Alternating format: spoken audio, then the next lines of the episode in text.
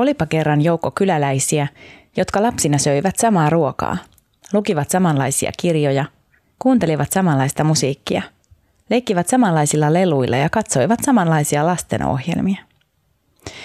Ilkeä aikuisuuden noita oli kuitenkin päättänyt myrkyttää kyläläiset lapsuuden jälkeen.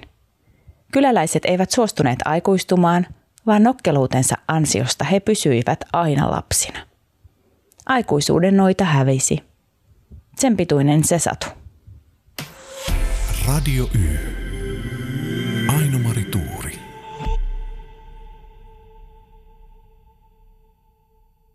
Y-sukupolvi tunnistaa sadun rakenteen aivan kuin muutkin sukupolvet.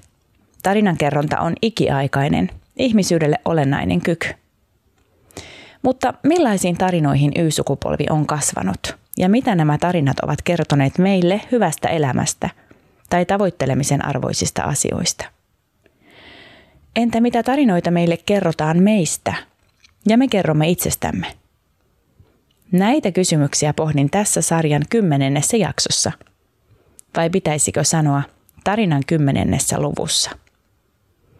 Radio Yssä ääneen pääsee Y-sukupolvi ja pelkästään se. Kaikki tämä radiosarjan haastateltavat ovat syntyneet vuosien 80 ja 95 välillä.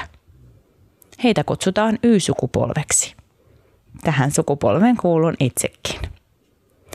Ääneen pääsevät käsikirjoittaja Anna Brotkin. Kyllähän, jos vertaa vaikka frendeihin niin, tai sinkkuelämään, niin kyllähän ne on niin kuin paljon kiltokuvamaisempia ja niin kuin teflonia ja, ja niin kuin täydellisempiä ne hahmot. Että, että jos, jos sinkkuelämässä on jakso, jossa siellä on niin kuin tyyliin yksi jakso, missä Samantha on vähän kipeänä, että sillä on joku flunssa – niin, niin eihän hän niin kuin näytä lainkaan kipeältä, että se on niin kuin täydessä tällingissä siellä joku niin kuin pitsi, pitsimekko päällä kotona ja vähän hoipertelee, että se on niin kuin sitä kipeänä olemista. Sekä ohjaaja käsikirjoittaja Oskari Sipola. Mä oon aloittanut elokuvakoulussa, taidetteellisessa korkeakoulussa 2006 ja ne, keiden kanssa mä oon silloin opiskellut, ketkä on, mä olin melko nuori aloittaessani, mä olin 22-vuotias, mutta tota, niin kuin plus miinus viisi vuotta siitä niin kuin se ikäpolvi on nyt joka puolella, joka paikassa. Että me ollaan aika niin kuin tehokkaasti vallattu ainakin niin kuin suomalaisen, suomalaisen audiovisuaalisen tarinan kerronnan niin kuin eri kanavat. Ja tota, se väistämättä myös tarkoittaa sitä, että meidän tarinat on niitä, mitä nyt kerrotaan. Minä olen toimittaja Aino-Mari Tuuri ja minä rakastan vanhoja lastenkirjoja. Radio Y.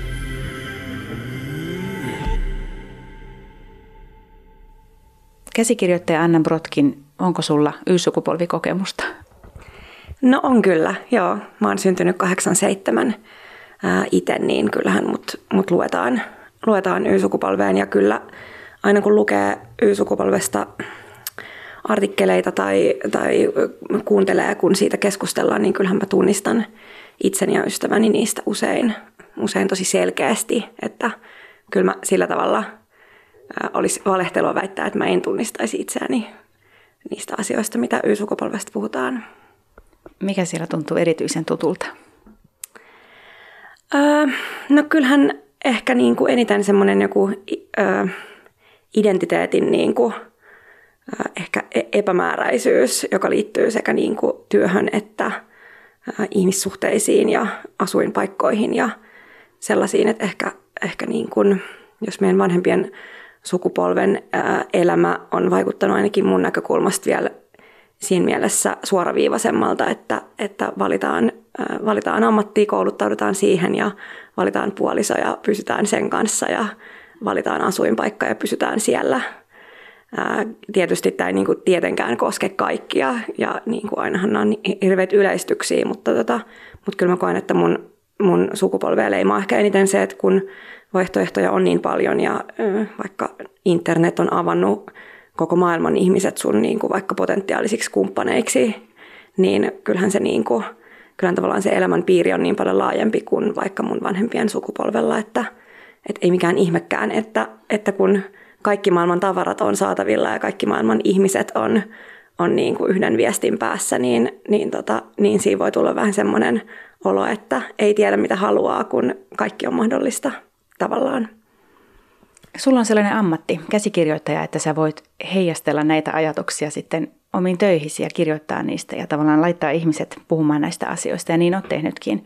Viime keväänä Ylellä oli muun muassa aikuiset TV-sarja ja se käsitteli nimenomaan, voisi sanoa, Y-sukupolven, kaupunkilaisten Y-sukupolven ihmisten elämää. Koetko sä, että näistä asioista pitäisi jotenkin kirjoittaa tai kertoa enemmän, että puhutaanko me tarpeeksi siitä, millaista on olla aikuinen? Tota sukupolvea ei ole hirveästi kuvattu suomalaisessa televisiossa. Että jos me katsotaan ää, suomalaisia TV-sarjoja ja elokuvia, niin kyllähän, kyllähän ne on usein niin kuin vanhempia ää, ihmisiä tai jotenkin erilaisessa elämäntilanteessa olevia. Että ei, ei ihan hirveästi ää, niin kuin kerrota tarinoita ihmisistä, jotka ei ole vielä vakiintuneet tai löytäneet niin kuin sitä, mitä haluaa tehdä. Että, että ehkä tuommoinen, että on olemassa niin kuin nuorisoelokuvia ja teini-elokuvia ja teinisarjoja ja sitten on tavallaan niin kuin perhe-elämästä kertovia tai, tai parisuhteesta, mutta sitten tuommoinen niin gappi siinä välissä on mun mielestä jäänyt vähälle käsittelylle. Niitä on kyllä koko ajan enemmän, mikä on ollut musta ihana huomata, että, että ei sinällään aikuista ei mitenkään ainut laatuaan, mutta, mutta tota, kyllä musta oli tärkeää päästä kertoa nimenomaan niin kuin oman sukupolveni tarinoita ja ikään kuin antaa silleen ääni niin kuin oman ikäisilleni ihmisille ja omalle sukupolvelle. Kuvailit tuossa alussa Y-sukupolvea ja niitä kokemuksia, mitä ajattelet, että me ehkä jaetaan.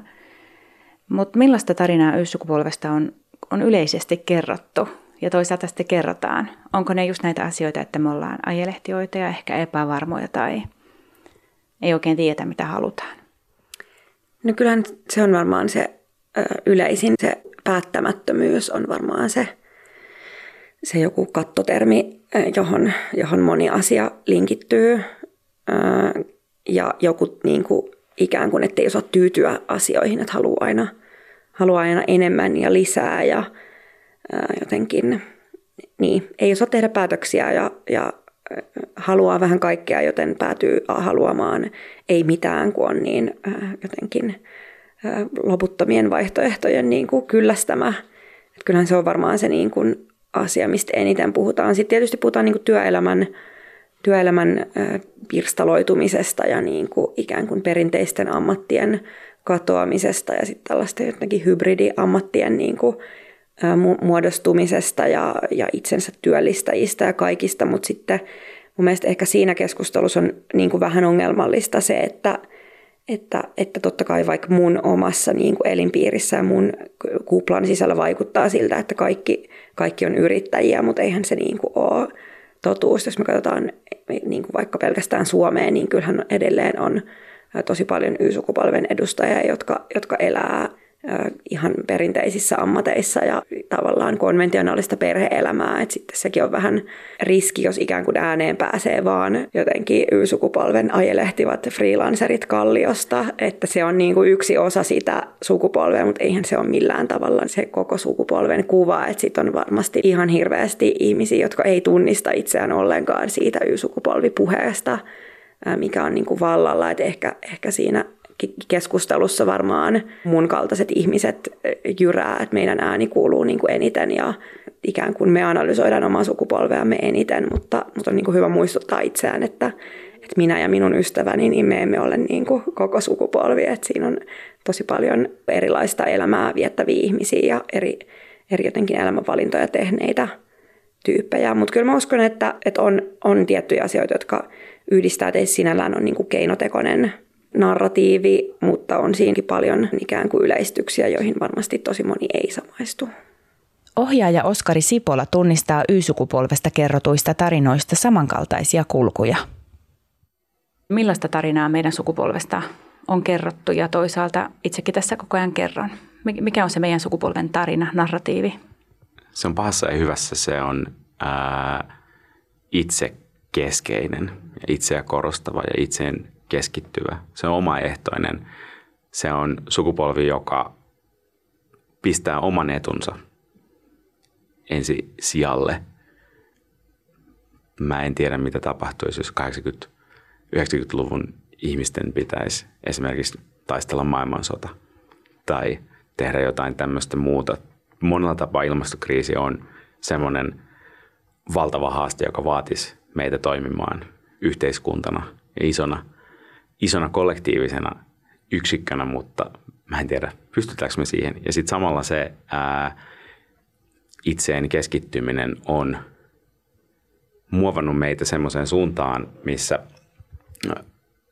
me myös tehdään maailmasta monella tapaa parempaa paikkaa. Mä haluan oikeasti ajatella näin. Ja myös me tehdään niistä narratiiveista paljon jotenkin huomioonottavampia, avoimempia, intersektionaalisempia ja ymmärretään erilaisten kokemuksien arvo.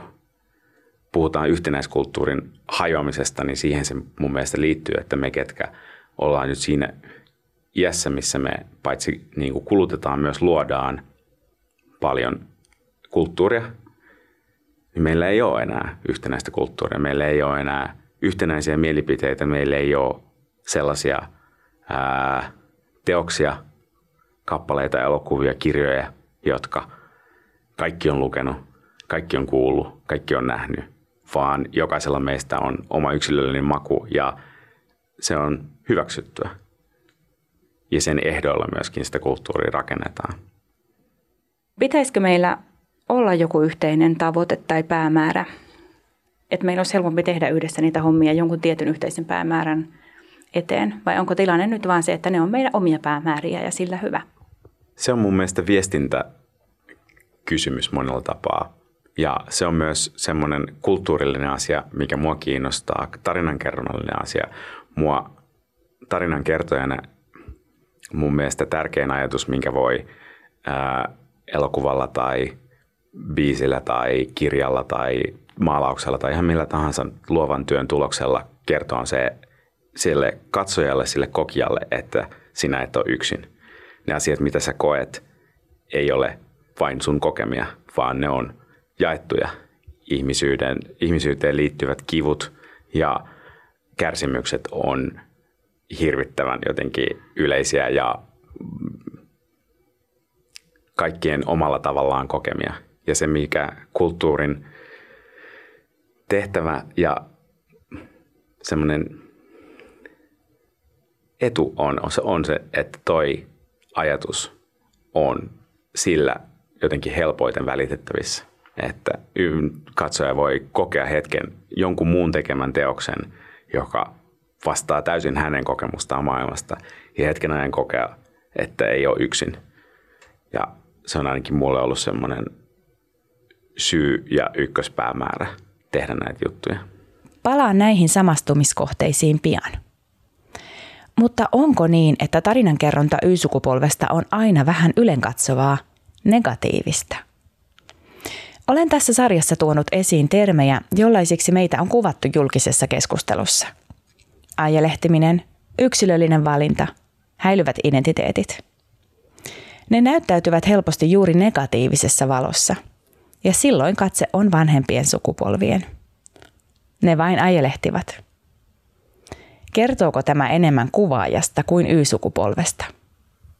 Ehkä niin kuin mua on aina välillä äh, häirinnyt Y-sukupolvesta puhuttaessa se, että puhutaan äh, hyvin niin kuin huolestuneesti ja, ja äh, niin kuin ikään kuin negaation kautta siitä, että, että kaikki on ahdistuneita, kun niitä vaihtoehtoja on niin paljon ja, jotenkin, että se kuva on usein aika semmoinen niin synkkä, että, että puhutaan siitä, siitä, että kun ei tiedetä, mitä halutaan ja ajelehditaan ja kaikki on epämääräistä ja ahdistavaa ja synkkää ja niin kuin ikään tällaisia jotenkin näytetään se vähän sillään surullisena se ikään kuin ajelehtivuus, niin sitten kyllä mulla oli aikuisia kirjoittaessa erityisen tärkeää, että se – ajelehtiva elämäntapa näyttäytyy niin kuin hauskana ja kevyenä ja niin kuin, ää, sellaisena elämänä, jossa on tosi paljon iloa ja ystävyyttä ja rakkautta ja niin kuin kivoja asioita. Että se vaikka päähenkilö Oona on niin kuin jatkuvassa jotenkin kyseenalaistuksessa siitä, että mitä, millainen mun pitäisi olla ja mitä mä teen ja näin. Mutta onhan hänellä myös ihan sairaan hauskaa usein ja, ja niin kuin, niillä on ihana ystävyys Artun kanssa ja jotenkin siellä on niin kuin hauska meininki, että sitten mä halusin ikään kuin antaa Y-sukupolvelle myös sellaisen jonkun niin kuin voimaantumisen kokemuksen siitä, että, että se ajelehtivuus on ihan fine ja asioiden kyseenalaistaminen on fine ja jotenkin siitä voi myös nauttia siitä niin kuin elämänvaiheesta, ettei tarvi ikään kuin ajatella, että, että nyt on tämä elämänvaihe, kun mua ahdistaa nämä kysymykset, vaan voi ajatella, että nyt on tämä elämänvaihe, kun mä mietin näitä elämän kysymyksiä, joita mä tuun varmaan miettimään koko elämäni halki, mutta mä voin samaan aikaa jotain bailata ja viettää aikaa mun ystävien kanssa ja tehdä asioita, joista mä saan jotenkin iloa, että, että, että se elämä ei ole niin kuin pelkästään sitä, että, että istuu niin kuin kotona synkissä ajatuksissa miettimässä, että mitä haluan nyt elämältäni, vaan, vaan niitä kysymyksiä pohtiessa voi niin kuin tehdä asioita ja kokeilla juttuja ja, ja etsiä sitä identiteettiä niin kuin myös sillään jotenkin ilon kautta. Ehkä ajelehtiminen huolestuttaa oikeasti vain niitä, jotka itse ovat rannalla. Niitä, joilla ei ole kelluntavälineitä, ei pelastusliivejä tai rantapalloa. Oikean ja väärän kuvaaminen on sekin näkökulmakysymys. Elämässä ei usein ole selkeitä kaaria tai ratkaisuja, tai jos onkin, ne näkyvät vasta jälkikäteen. Elämän ja sukupolvellisen elämiä pakottaminen tarinoiksi onkin vaikeaa, ellei mahdotonta – Tarinoissa on sekin ongelma, että ne tarvitsevat tarinan kerronnan logiikkaa. Millaista aikuisuuden mallia meille on sitten sukupolvena tarjottu? Jos ajattelee, että, että televisiosarjoista etsii ikään kuin elämisen malleja, niin siinä on ehkä semmoinen pieni ongelma, että sitten TV-sarjat kuitenkin rakennetaan niin kuin, niin kuin tarinan kerronnan logiikan mukaan ja sitten usein usein se ajaa siihen, että, että jossain vaiheessa niille hahmoille annetaan jotain kuitenkin niin kuin konventionaalisia esimerkiksi loppuratkaisuja, jos miettii jotain sinkkuelämää, sarjaa, joka niin kuin premissiltään, niin kuin lähtökohdiltaan kertoo siitä, että, että jotain sinkkunaiset pitää hauskaa New Yorkissa ja, ja ystävyys voittaa, niin sitten kuitenkin se sarja päätyy loppuratkaisuillaan kertomaan, että, että kuitenkin sitten parin muodostus ja perheen hankkiminen on niin kuin tärkeintä elämässä. Niin kuin oion mutkii, mutta, mutta tota, periaatteessa se niin kuin vähän niin kuin kääntyy omaa ikään kuin lähtökohtaansa vastaan, jos se lähtökohta oli niin kuin ikään kuin juhlistaa jotain sinkkuutta ja ystävyyttä, niin sitten se kuitenkin ikään kuin onnellinen loppu on niin kuin miehen löytäminen ja lapsen saaminen ja työpaikan niin kuin löytäminen, niin e, ehkä niin kuin siinä mielessä, siinä mielessä niin kuin, ne ei ole ehkä mitään kauhean silleen mun mielestä seurattavia esikuvia, koska mä ajattelen niin, että mä ajattelen niin, että moni ihminen haluaa konventionaalisia asioita, moni ihminen haluaa naimisiin ja lapsia ja talon, niin kuin se tekee monen, monen niin kuin monet onnelliseksi ja niiden kuuluukin tavoitella niitä, mutta sitten on varmasti paljon ihmisiä, jotka, jotka ahdistuu siitä ajatuksesta, jolloin sitten olisi kiva, että heillekin löytyisi televisiosta niin kuin tarinoita siitä, miten, miten jos valitsee epäkonventionaalisesti, niin on silti onnellinen ja, ja itse asiassa sen takia on onnellinen, kun tekee omia valintoja eikä, eikä ikään kuin jostain niin kuin kokemastaan painostuksesta niin kuin elä kuten muut. Et sinällään, jos ajattelee noita frendejä ja sinkkuelämää ja Simpsoneitakin, niin niissä on paljon niin kuin konventionaalisia jotenkin ratkaisuja niille hahmoille. Et sinällään sitten, jos vertaa ää, jotenkin nykypäivän sarjoihin, niin kyllä mä koen, että se on laajentunut nimenomaan se ikään kuin varsinkin naisille annettava malli siitä, että miten, miten elämää kannattaa elää tai millaisia ratkaisuja kannattaa tehdä. Nyt mä tiedän, että tuolla kuuntelee ennen vuotta 80 syntyneet ja miettii, että mutta mullakin on tollainen olo, että en mäkään tiedä mitä mä haluan ja mäkin ajelehdin. Ja mä uskon itse, että tämä on samastuttavaa myös heille, tavallaan siitä ikäryhmästä riippumatta se sellainen tietty ajelehtiminen, mutta ehkä sitä ei kukaan aiemmin ole uskaltanut myöntää, että elämä on myös sellaista kuin sitten mahdollisesti Y-sukupolven käsikirjoittaja. Voiko olla näin rohkea tulkinta? No joo, kyllä mä oon periaatteessa ihan samaa mieltä. En mä, en mä ajattele, että äh, joku niin kuin päättämättömyys olisi mun sukupolven niin kuin joku yksin oikeus. Kyllä mä, mä ajattelen, että ihan kaiken ikäiset ihmiset on epävarmoja ja niin kuin ei tiedä, mitä pitäisi tehdä ja tekee vääriä valintoja ja oikeita valintoja ja ja niin kuin mun sillään ihmiskuva on semmoinen, että mä ajattelen, että elämä on vähän semmoinen epämääräinen möykky, jossa sitten kaikki, kaikki seilaa niin kuin sinne tänne, että aika harvan meistä elämä on jotenkin hirveän lineaarinen jana, jotenkin niin kuin loogisia tapahtumia, jotka seuraa toisiaan, että, että ei se sinällään ole mikään Y-sukupolven yksinoikeus, että vain me ajelehtisimme ja kaikki muut muka tietäisi, mitä ne, mitä ne haluaa ja mitä ne tekee, mutta mä luulen, että se liittyy siihen valintojen runsauteen. Kyllä mä uskon, että se on leimallista mun sukupolvelle ja ero edelliseen ikään kuin se vaihtoehtojen järkyttävän paljouteen niin kasvaminen. Että, mutta siis epävarmuuttahan on varmasti ihmiskunnan historiassa niin kuin, ei aivan alusta lähtien, että se ei sinällään ole mikään minkään sukupolven niin kuin erityispiirre.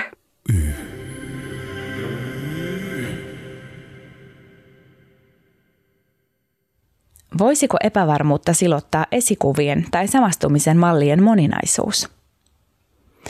Minttu ja Vanttu-kirjoja ilmestyi 80- ja 90-luvulla useita kymmeniä.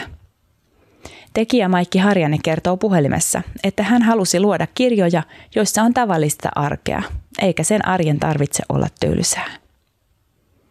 Mintun vaatteet olivat ihan tavalliset ja tavoite oli, että kellä tahansa lapsella olisi voinut olla sellaiset – Kirjojen eläimet ovat oikeita eläimiä. Varista, harakkaa ja kettua. Ei mitään bambia. Sohvan ja sisustuksen piti olla sellaista, että lapsi tunnistaa sen tutuksi. Harjanne kertoo, että halusi herättää meissä tuon ajan lapsissa ajatuksen, minä olen hyvä, koska minulla on samanlaista kuin kirjan lapsella. Me olemme toivottavasti saaneet kiinni tuosta tunteesta, joka on yhtä aikaa tavallinen ja kaiken saavuttava. Vantun ja Mintun lisäksi meille luettiin Ainoa, Tomppaa, Miina ja Manua, Pupu Tupunaa, Mikko Mallikasta, Puppea, Rasmus Nallea, Viirua ja Pesosta, Mauri Kunnaksen ja Richard Scarin kuvakirjoja. Voisi sanoa, että Y-sukupolvea on hellitty lastenkirjallisuudella vauva-iästä alkaen. Äitiyspakkaukseen sisältyi ensikirja vuodesta 1985 – mutta jo vuonna 1979 vauvaperhe oli saanut neuvolasta lastenkirjan. Näin minulle kerrotaan lastenkirjainstituutista. Kyllä, meillä on sellainenkin instituutti, ja se on perustettu sopivasti 78. Näin he kertovat 80- ja 90-luvun lastenkirjamaisemasta. Valtaosa vanhemmista luki lapsilleen kirjoja ääneen – Kirjastoissa kehitettiin perinteisten satutuntien rinnalle erilaisia leikinomaisia tapoja esitellä aineistoja, kuten kirjastoseikkailuja ja kirjavinkkauksia. Lasten oma kirjakerho oli lapsiperheissä suosittu ja siinä julkaistiin satoja kuvakirjanimekkeitä. 1980- ja 90-luvulla lastenkirjamaisema muuttui hiukan sadunomaisemmaksi kuin mitä se oli aiemmin ollut. Fantasia oli vahvasti esillä – ja monissa kirjoissa seikkailivat eläinhahmot. Iloisuus, positiivisuus ja tunteet pääsivät esiin. Realistinen suuntaus jäi vahvana rinnalle ja näkyi useina kuvakirjasarjoina, joissa tutustutetaan lasta arkipäivän asioihin ja tapahtumiin. Monikulttuurisuus tai maahanmuutto eivät sanoina olleet käytössä, mutta kuvakirjoissa esiteltiin eri maiden lapsia ja erilaisuutta yleensä, kuten vammaisia lapsia. Myös avioerot ja uusperheet ja luonnonsuojelu näkyivät aiheissa. Lastenkirjallisuus tiedosti erilaisuuden, mutta nostot olivat kuitenkin yksittäisiä, eivät suuria linjoja. Lasten maailma yleisesti ottaen oli varsin turvallinen ja homogeeninen. Samalla sadunomaisella linjalla kulki Pikku Kakkonen ja sen ohessa 90-luvun taitteessa ilmestynyt puoli kuusi lasten ohjelma – Sieltä on opittu maailma, joka on tavallinen, tuttu ja turvallinen, ja jossa ei ole erityisemmin uhkaa, eikä liikaa jännitystäkään. Televisiosta me katsoimme Maija Mehiläistä, Nalle Luppakorvaa, Olipa kerran elämää, Ritari Ässää, Ihmemies MacGyver ja Bill Cosby Showta. Nyt jos niitä pitäisi kuvailla lyhyesti, olisivat ne kaikki ehkä hyvän mielen ohjelmaa. Peukaloisen retket ja tautao. Niin, nuo kaksi viimeistä. Katselin niitä pitkästä aikaa ja vasta nyt huomasin, että hahmoja on useita, mutta suomenkielisiä ääniä vain yksi. Inkeri Valleniuksen lempeäkertojan ääni. Hän yksin kertoo tarinan meille, ja alkuperäiset äänet kuuluvat satunnaisesti taustalla. En voi olla ajattelematta, että sen ajan lastenohjelmat olivat sukua kirjaston satutunneille ja koulun satuperinteelle. Oskari Sipola muistaa vielä ainakin yhden piirretyn. Ohjaaja ja käsikirjoittaja Oskari Sipola. Mitä sinä katsoit itse telkkarista, kun olit pieni? Lapsena mä muistan semmoisena jotenkin niin määrittelevien kokemuksena ainakin ton Alfred E. Quakin, joka tota, tuli useamman kerran, vaan ollut varmaan ehkä kuusivuotias, kun se on ensimmäisen kerran tullut televisiosta ja sitten mä oon katsonut se uudestaan varmaan 8 tai 9-vuotiaana ja muistan, että se on ollut niin kuin monella tapaa vaikuttava ja muovaava kokemus ja sitten myös nämä tota, olipa kerran elämä, olipa kerran ihminen, nämä ranskalaiset animaatiot on ollut semmoisia, jotka on niin kuin jääneet hyvin vahvasti mieleen ja sitten teiniässä niin kuin hy- hyvinkin hauskasti tai itse ironisesti sanon, että tota, tuli niin määritelväksi sarjaksi tämä Dawson's Creek, jossa päähenkilö on nuori mies, joka haluaa elokuvaohjaajaksi, niin tota, samaistumispintaa löytyi. Muistatko vielä Alfred J. Quakin tunnussävelmän? Muistan, mutta en rupea sitä nyt laulamaan. Se oli hyvin positiivinen. Siinä puhuttiin huolten hautaamisesta ja siitä, että kaikki on ihanaa ja iloista. Kyllä joo, ja sitten niin kuin, siinä, se on jotenkin jo kiinnostava niin kuin teemabiisinä kiinnostava lukuohjesarja, joka alkaa siitä, että päähenkilön vanhemmat kuolee, jossa tulee sitten myös niin kuin hyvinkin synkkiä niin kuin poliittisia, jotenkin niin kuin natsi-Saksaa viittaavia tota, niin kuin allegorioita. Mutta ne on asetettu semmoiseen jotenkin niin kuin lastenohjelman muotoon, mitä mä pidän hirveän hyvänä, että ne niin kuin paketoidaan semmoisella tavalla, jonka lapsi voi sulattaa ja sitten siellä on niin kuin ytimessä tämmöinen niin kuin hyvinkin – hyvinkin tärkeä poliittinen viesti, joka olisi varmaan vielä tärkeämpi nyt tässä ajassa, missä tällä hetkellä eletään. Sä oot nyt ohjannut ja käsikirjoittanut viime aikoina aika paljon.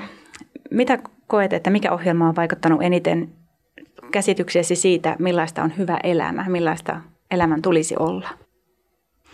Varmaan niin kuin eri ohjelmat on vaikuttanut eri, eri niin kuin kulmiin tuosta kysymyksestä. Että tota, mä mietin tätä jotenkin ajatusta, että onko se ollut joku niin kuin televisio-ohjelma tai joku narratiivi, mikä on muovannut mun käsitystä siitä tota, jotenkin tulevasta aikuisuudesta sillä hetkellä, kun mä oon ne ohjelmat katsonut. Ja tota, mä en osaa sieltä sillä tavalla pointtaa mitään yhtä tiettyä ohjelmaa, mutta semmoisena jotenkin niin kuin yleisenä – yleisenä ajatuksena niistä ohjelmista musta tuntuu, että siinä on, se on jotenkin liittynyt siihen niin 80-90-lukuun, milloin mä oon, mä oon syntynyt 84 ja niin kuin 90-luvun alussa, ihan 80-luvun lopussa niin kuin ensimmäistä kertaa sille jotenkin niin kuin tietoisesti katsonut ja sulattanut itseäni niin kuin narrati- narratiivia ja tuota, rakenteita. Ja ne on ollut myös sellaisia aikoja, milloin et, niin kuin etenkin niin kuin aikuisten ohjelmissa, joita mä oon katsonut mun vanhempien seurassa tai heidän olan yli tietämättään, niin on purettu semmoista niin kuin ydinperheajatusta, mikä on ollut sitten taas niin kuin draaman ytimessä niin kuin 60-70-luvuilla ehkä enemmän ja silloin niin kuin avioero on vapautunut ja niin kuin kaikki nämä muut asiat on vaikuttanut siihen, että mitä käsikirjoittajat on kokeneet tarpeelliseksi kertoa havaintoinaan maailmasta ja se taas on sitten vaikuttanut semmoiseen jotenkin muodostuvaan kuvaan, joka musta tuntuu, että mun sukupolvi jollain tavalla jakaa, joka on se, että se merkitys – löytyy, elämälle löytyy ehkä muista asioista kuin vaan siitä, että löytää kumppanin tai puolison. Se ei ole millään tavalla epätärkeää, mutta se ei ole välttämättä se tärkein asia. Se tärkein asia saattaa hyvinkin olla se, että mikä on se asia, jonka itsestään tuo maailmalle.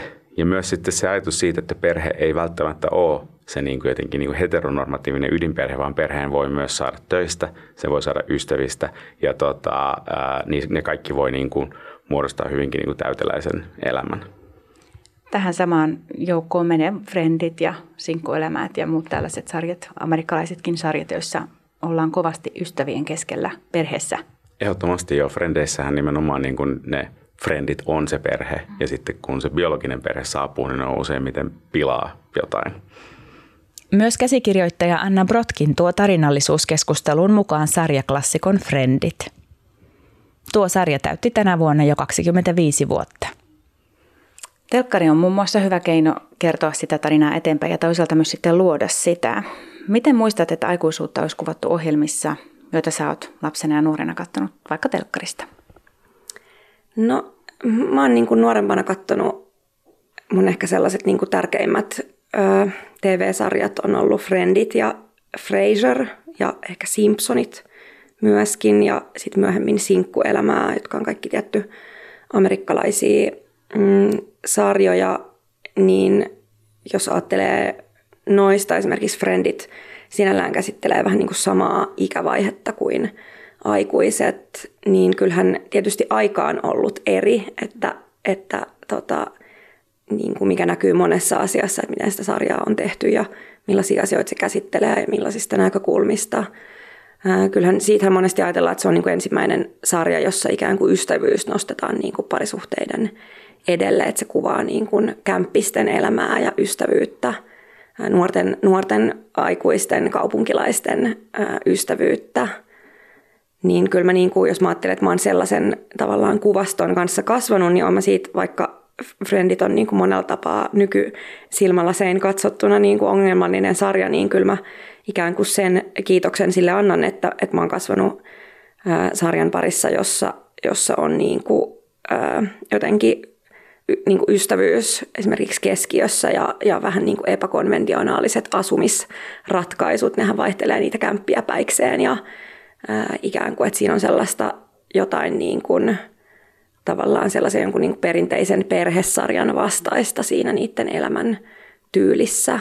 Mutta tota, mutta kyllähän se on hauskaa, miten nopeasti asiat sitten tietyllä tapaa muuttuu, että, että, että nyt kun Frendei katsoo, niin siinä on semmoinen vähän outo fiilis jotenkin, että, mi, että miksi tämä on tällainen. Ja jotenkin, mikä on musta vaan niin kuin ihana juttu, mä en sinällään lähtisi niin kuin polttamaan sitä sarjaa roviolla, koska se on niin kuin aikansa kuva, musta sitä on kiinnostavaakin katsoa nykyään ja ikään kuin tajuta, että millaisessa maailmassa on eletty silloin, kun sitä on tehty ja mitä se kertoo sen hetkisestä vaikka moraalista tai sen hetkisistä jotenkin ihmiskäsityksestä ja kaikesta, että se on musta tosi kiinnostavaa.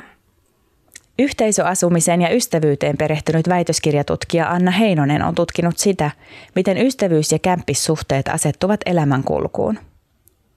Hän on haastatellut aiheesta valtaosaltaan 24-39-vuotiaita kommunien ja kimppakämppien asukkaita.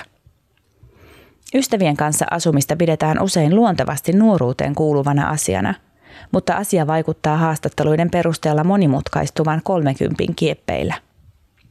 Haastateltavat pohtivat, että ydinperhemalli on avautunut ja on mahdollista järjestää elämänsä ja asumisensa moninaisempien suhteiden, vaikka ystävyyden kautta. Toisaalta se ei ole mitenkään itsestään selvää tai helppoa, sillä pariutumisella ja perheen perustamisella on yhteiskunnassamme vahva rakenteellinen asema – Moni Y-sukupolven nuoruudessa kauan ja yhä pyörinyt TV-sarja on tuonut ystävyyden ja itse valitun perheen mahdolliseksi elämäntarinaksi. Ei näistä sarjoista ehkä Y-sukupolvessa romahtaneen syntyvyyden syiksi ole, mutta nämä mallit ovat ainakin avartaneet käsitystämme ihmis- ja perhesuhteista. Ohjaaja Oskari Sipola kuitenkin korostaa, että sukupolvi tuntee itse tarinansa parhaiten. Voiko meidän sukupolvelle luoda jonkunlaista olemassaolon narratiivia? Luodaanko me sitä itsellemme tässä koko ajan uusien telkkarisarjojen ja somen myötä? Totta kai.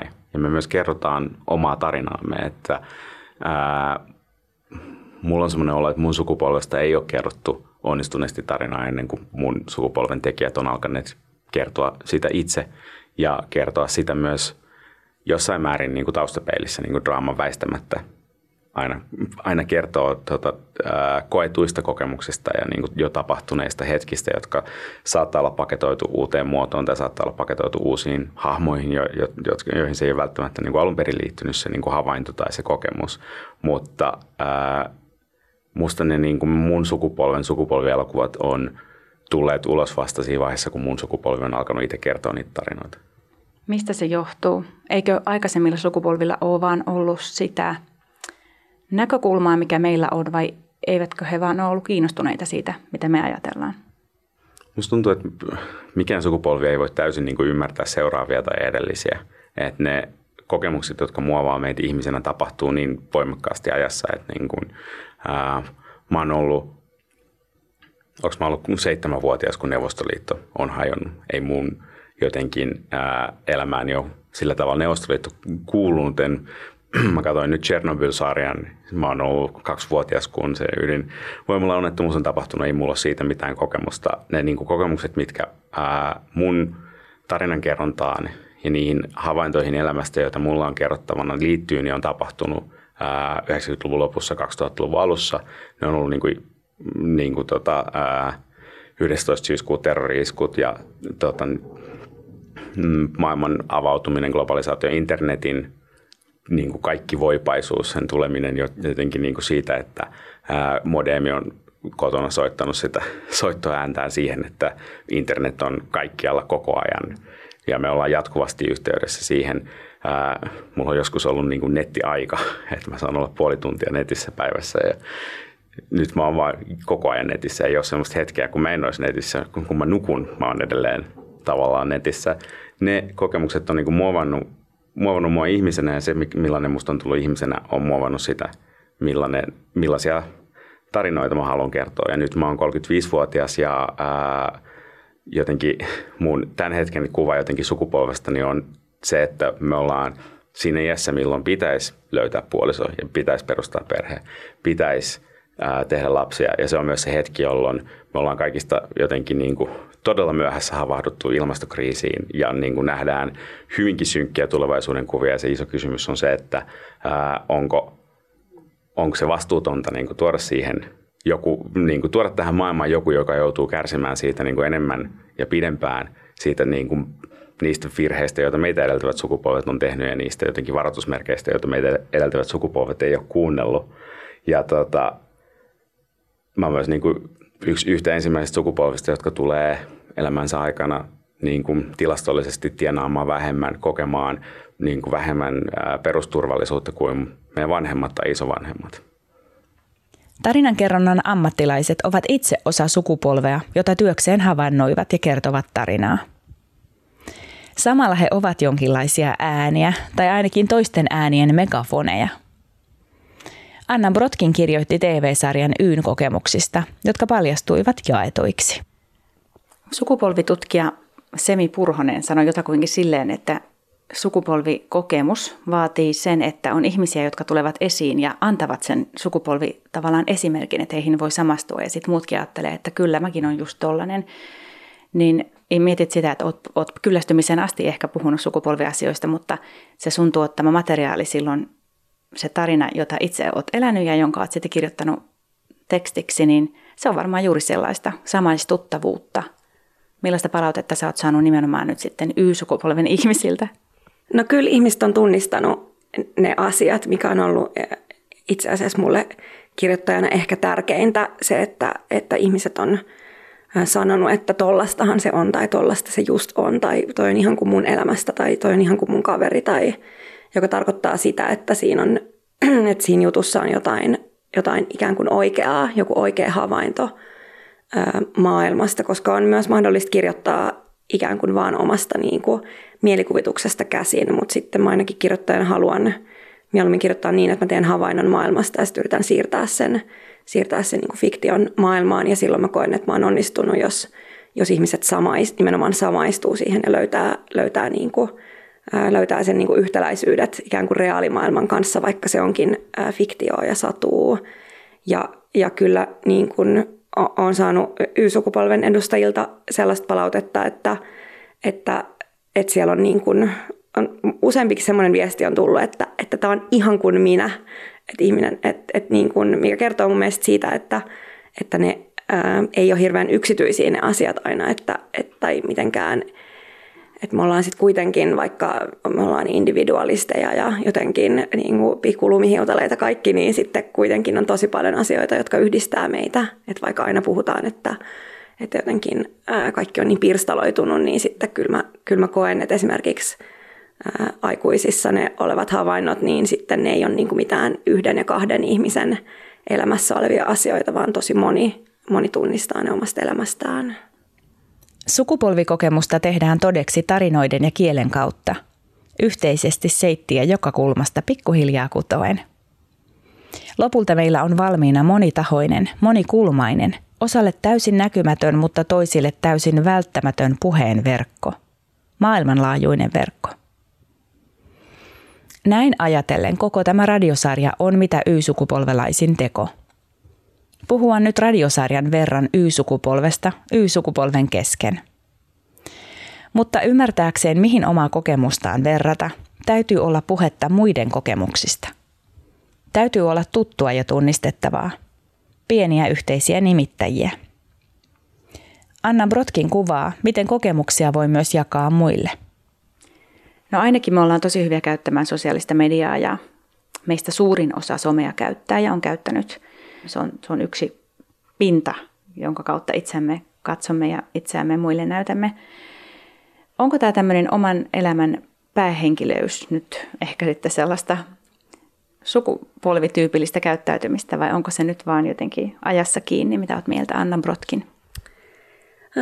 no kyllä mä veikkaisin, että se on, on meidän sukupolvelle suhteellisen tyypillistä.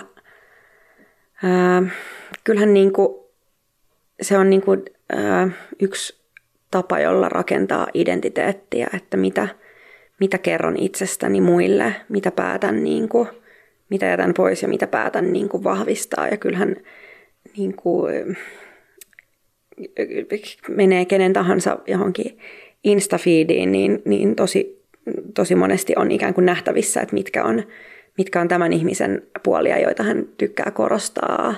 Kyllähän vaikka kirjoittaminen on, niin kuin jos ihminen pitää vaikka päiväkirjaa, niin sekin on itselleen itsestään tarinan kertomista ja ikään kuin palasten jotenkin niin kuin yritystä löytää sieltä jotain, jotain niin kuin niin kuin sihdata jotenkin ja löytää sieltä niin kuin joku, joku punainen lanka, että tämä toistuu tämä asia mun elämässä tai, tai tätä ajatusta ajattelen usein tai, tai nämä asiat niin kuin tapahtuu elämässäni monesti, että siinäkin on kyse niin kuin siitä, että yrittää sen jotenkin runsauden keskeltä löytää, löytää jotain, mistä pitää kiinni ja minkä avulla sitten ehkä jotenkin jotain kokea niin kuin minuutta ja jotain niin kuin pitää identiteetistään kiinni. Kirjoitatko sinä päiväkirjaa? No en itse asiassa kirjoita.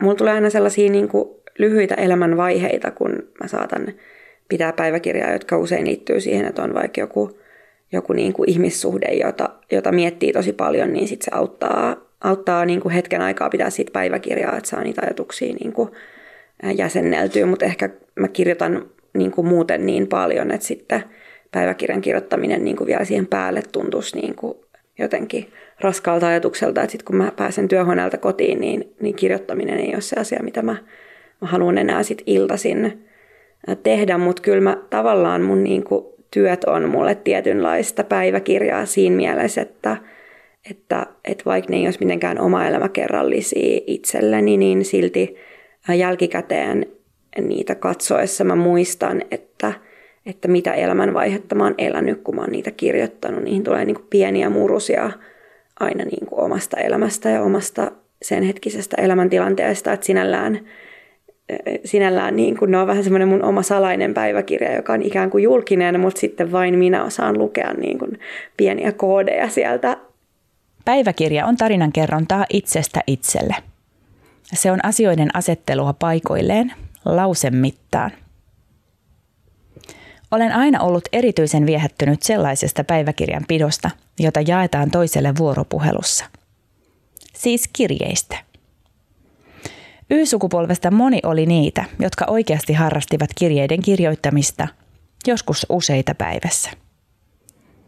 Kirjeenvaihtokavereita etsittiin lehtien sivuilla – Markat hupenivat tuoksuvan kirjepaperiin, nuoltaviin postimerkkeihin ja niihin samettitarroihin. Luin äskettäin laatikollisen kirjeitä, joita olen lähettänyt ystävälleni lapsuudesta teini-ikään. Kokemus oli kiusallinen, liikuttava ja ihana. Tunnistan kirjeiden minäkertojan ja muistan tapahtumia, mutta en ole hän. Tarinat ovat tuttuja ja muistan kertoneeni asioita itsellenikin juuri noin – mutta eihän se ole ihan niin mennyt. 12. kesäkuuta 1996. Moi! Et ehkä ole vieläkään kotona, mutta kirjoittelen nyt kun on aikaa. Siis soitin teille viime viikolla ja teidän mama antoi mulle numeron, että voisin soittaa sinne. Mä hukkasin sen numeron. Siis tyydyn ilmaisemaan asian kirjeessä. Me muutetaan Helsinkiin. Eikä mua sillä harmita muuttaa sinne. En tosiaan voisi kuvitella asuvani 40-vuotisena neljän lapsen kerran täällä. Kiitti upeasta synttärikortista. Mistä hitosta sä oot löytänyt noin karseen kuvan musta? Siellä ne ovat. Yksityisimmätkin raan ihmisen ajatukset edelleen tuoksuvalla kuviopaperilla ystävän kenkälaatikossa. Niihin on kerrattu näennäisen tärkeitä asioita. Harrastuksia, koearvosanoja, diskokuulumisia, TV-ohjelma-arvioita. Niissä on loksauteltu minä tarinaa paikoilleen ja sen jälkeen jaettu tämä kertomus toiselle. Se on somesukupolven some ennen somea. Radio Y.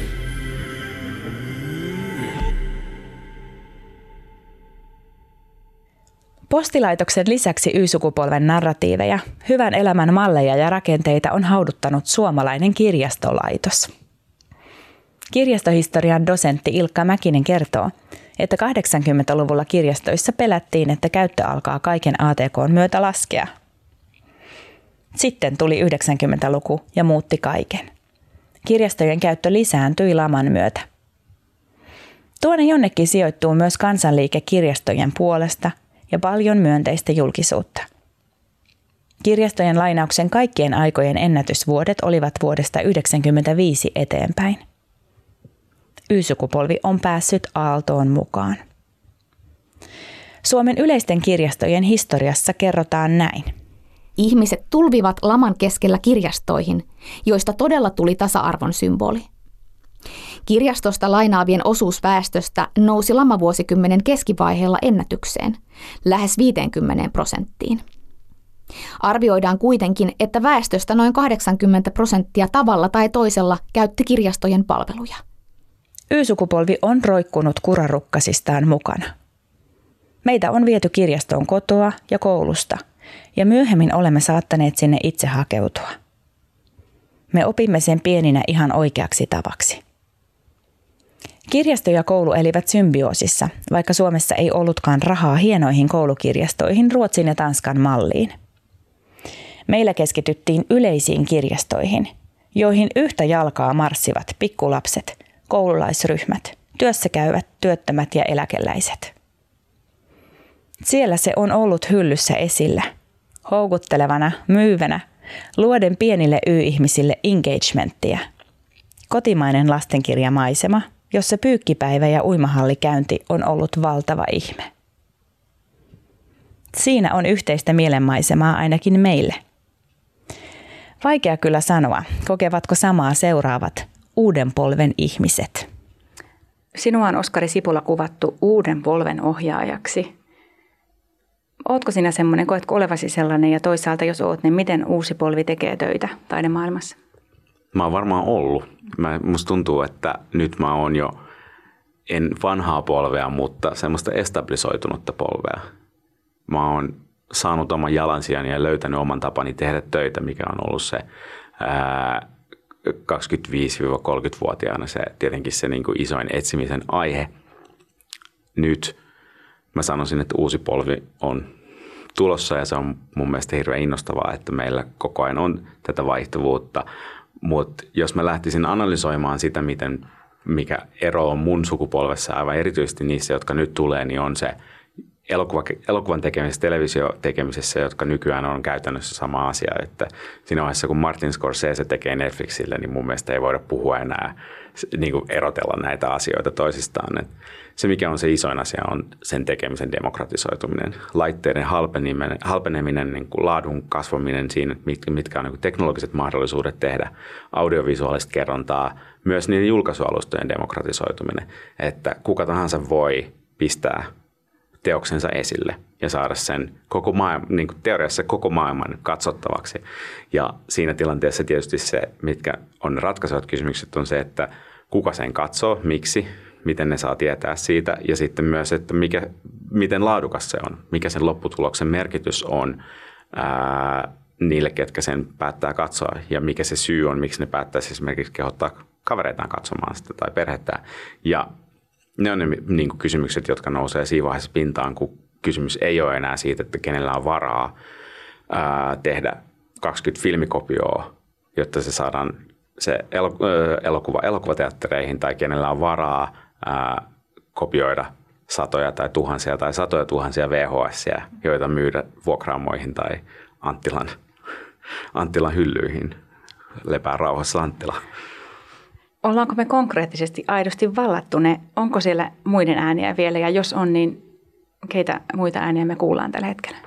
On siellä vielä niin kuin, tietenkin ei vallattu on ehkä niin kuin siinä mielessä väärä sana, että, että me oltaisiin jotenkin niin kuin täysin yksin siinä, mutta tota, musta tuntuu, mä katson sitä niin kuin omasta näkökulmastani siinä, että mä muistan hirveän konkreettisesti sen hetken, kun mä oon ollut uusi tekijä uusi alalla, tehnyt esikoiselokuvan niin ensimmäisiä tota, ammattituotantoja ja töitä. Ja se tuntuu hirveän jotenkin läheiseltä ajalta, se tuntuu jotenkin siltä, että mä edelleen hetkittäin se tuntuu siltä, että mä edelleen elän sitä aikaa ja sitten mä ymmärrän, että siitä on kymmenen vuotta ja mä oon itse asiassa nyt itse semmoisessa positiossa, missä mä palkkaan ihmisiä, missä mä niin kuin johdan projekteja ja missä mul, mä oon semmoisessa asemassa, jolla on valtaa niin kuin näissä, että mitä tarinoita kerrotaan ja millä tavalla. Ja myös semmoisessa asemassa, joka tota, ää, pystyy auttamaan niin, niin kuin seuraavan sukupolven niin kuin 90, 90-luvun puoliväliin niin siitä niin kuin nuorempien sukupolvien tarinoiden esiin tulemisessa. Tämä on havainto, johon varmasti moni sukupolven ihminen yhtyy. Ei olekaan enää nuori, kun lehdessä puhutaan nuorista, niin huomaa, että ensin tulee se olo, että ne puhuu minusta, mutta ei olekaan enää näin. Miten salakavalasti sulla on mennyt tämä viimeiset kymmenen vuotta ohi? Hirvittävän salakavalasti ja tota, se on mennyt ohi ensinnäkin siinä, että mä oon keskittynyt niin voimakkaasti niihin tavoitteisiin, jotka mulla on syntynyt jo hyvin nuorella iällä. Että mä oon aloittanut elokuvien kanssa puuhastelun viisivuotiaana ja mä oon about 16-vuotiaana tiennyt, että tästä tulee mun ammatti ja ura. Ja sitten se on ollut ensin niin kuin tavo- sen tavoittelua, että mä saan opiskelupaikan, joka auttaa mua tämän tavoitteen saamisessa. Ja sitten kun mä oon saanut sen opiskelupaikan, niin se on ollut sen niin kuin ensimmäisen jotenkin ammatillisen askeleen ottamista ja niiden seuraamista ja jotenkin niin kuin oikeiden päätösten tekemistä, että pääsisi tähän positioon, missä mä oon nyt. Ja nyt mä oon siinä positiossa ja jotenkin sitten se on, kysymys onkin se, että mitä nyt sitten. Sä oot jotenkin tavallaan stabiilissa tilanteessa. En tiedä, ootko oikeasti, mutta tavallaan sen meidän narratiivin mukaan. Niin mitä narratiivin mukaan pitäisi sitten tehdä? No sehän on sitten se hetki, missä nimenomaan pitäisi tota, niin kuin jotenkin ää, käyttää sitä valtaa. Ja muovata maailmaa omaksi kuvakseen. Ja mä oon kyllä jossain määrin sitä pohtinut, että tota, mitä se mulle tarkoittaa ja onko se asia, mistä mä oon kiinnostunut. Ja mä oon todennut, että mä oon kiinnostunut ehkä jopa enemmän niistä nimenomaan niin kuin uusi, uusien tekijöiden mahdollist, niin kuin tekemisen mahdollistamisesta ja siitä, että tota, heidän tarinansa pääsee esille ja heidän niin kuin ajatuksensa ja maailmankuvansa pääsee keskeisempään paikkaan, koska se on mun mielestä monella tapaa kiinnostavampi ja freesimpi kuin ehkä se, mikä niin kuin mulla tai mun sukupolvella on. Ja samalla tavalla sukupolvi on kokemus, kokemus siitä, että kuuluu johonkin. Ehdottomasti. Väistämättä ää, samanikäisten kanssa muodostaa helpommin yhteisöjä ja muodostaa sellaisia yksiköitä, joissa tota, voidaan tehdä yhte, toimia yhteisten päämäärien eteen. Se tapahtuu niin samanmielisten ihmisten kanssa, mutta siihen myös liittyy samanikäisyys, koska samanmielisyys tarkoittaa myös sitä, että on tullut semmoisten ää, jaettujen kokemuksien muovaamaksi ja, ja sen muovaamaksi, että ne kokemukset on tapahtunut, tapahtuneet tietyssä iässä, tietyllä hetkellä elämässä. Myös käsikirjoittaja Anna Brotkin korostaa jakamisen merkitystä. Se on musta tosi hienoa, että sit aina on ikään kuin yksilöitä, jotka uskaltaa puhua vaikeistakin asioista ääneen, koska mä uskon, että ihmiset saa tosi paljon niin kuin vertaistukea ja huojennusta siitä, että, että jos julkisessa keskustelussa puhutaan ikään kuin asioista, joita, joita he on vaikka itse hävennyt, niin sitten kyllähän se niin kuin voimauttaa ihmistä ja niin kuin auttaa tajuamaan, että niin, mä en ole yksin tämän asian kanssa. Ja aika moni itse asiassa pohtii näitä samoja juttuja. Aika moni on yhtä hukassa ja yhtä jotain, mitä ikinä Ja kyllä mä, kyllä mä silleen koen, että, että esimerkiksi vaikka mielenterveysongelmista puhutaan julkisuudessa, en, tai se tuntuu ainakin siltä, että niistä puhutaan nyt paljon avoimemmin kuin vaikka silloin, kun mä oon ollut teini-ikäinen, jos mä vertaan niin kuin näinkin silleen niin kuin lyhyellä aika jänteellä.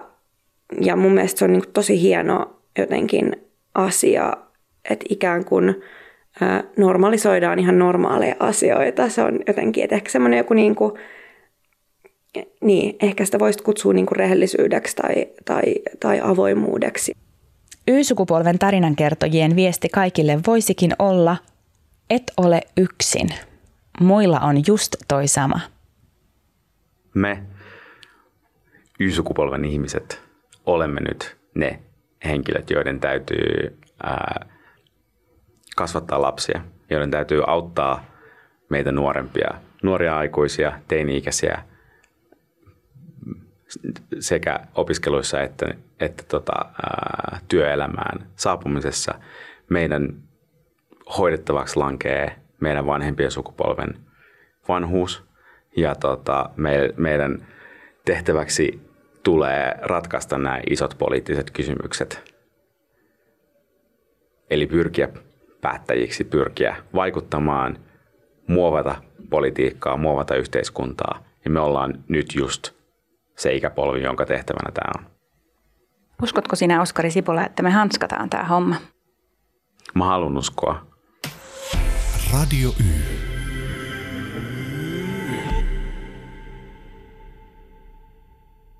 Tämä oli Radio Y-ohjelman kymmenes jakso.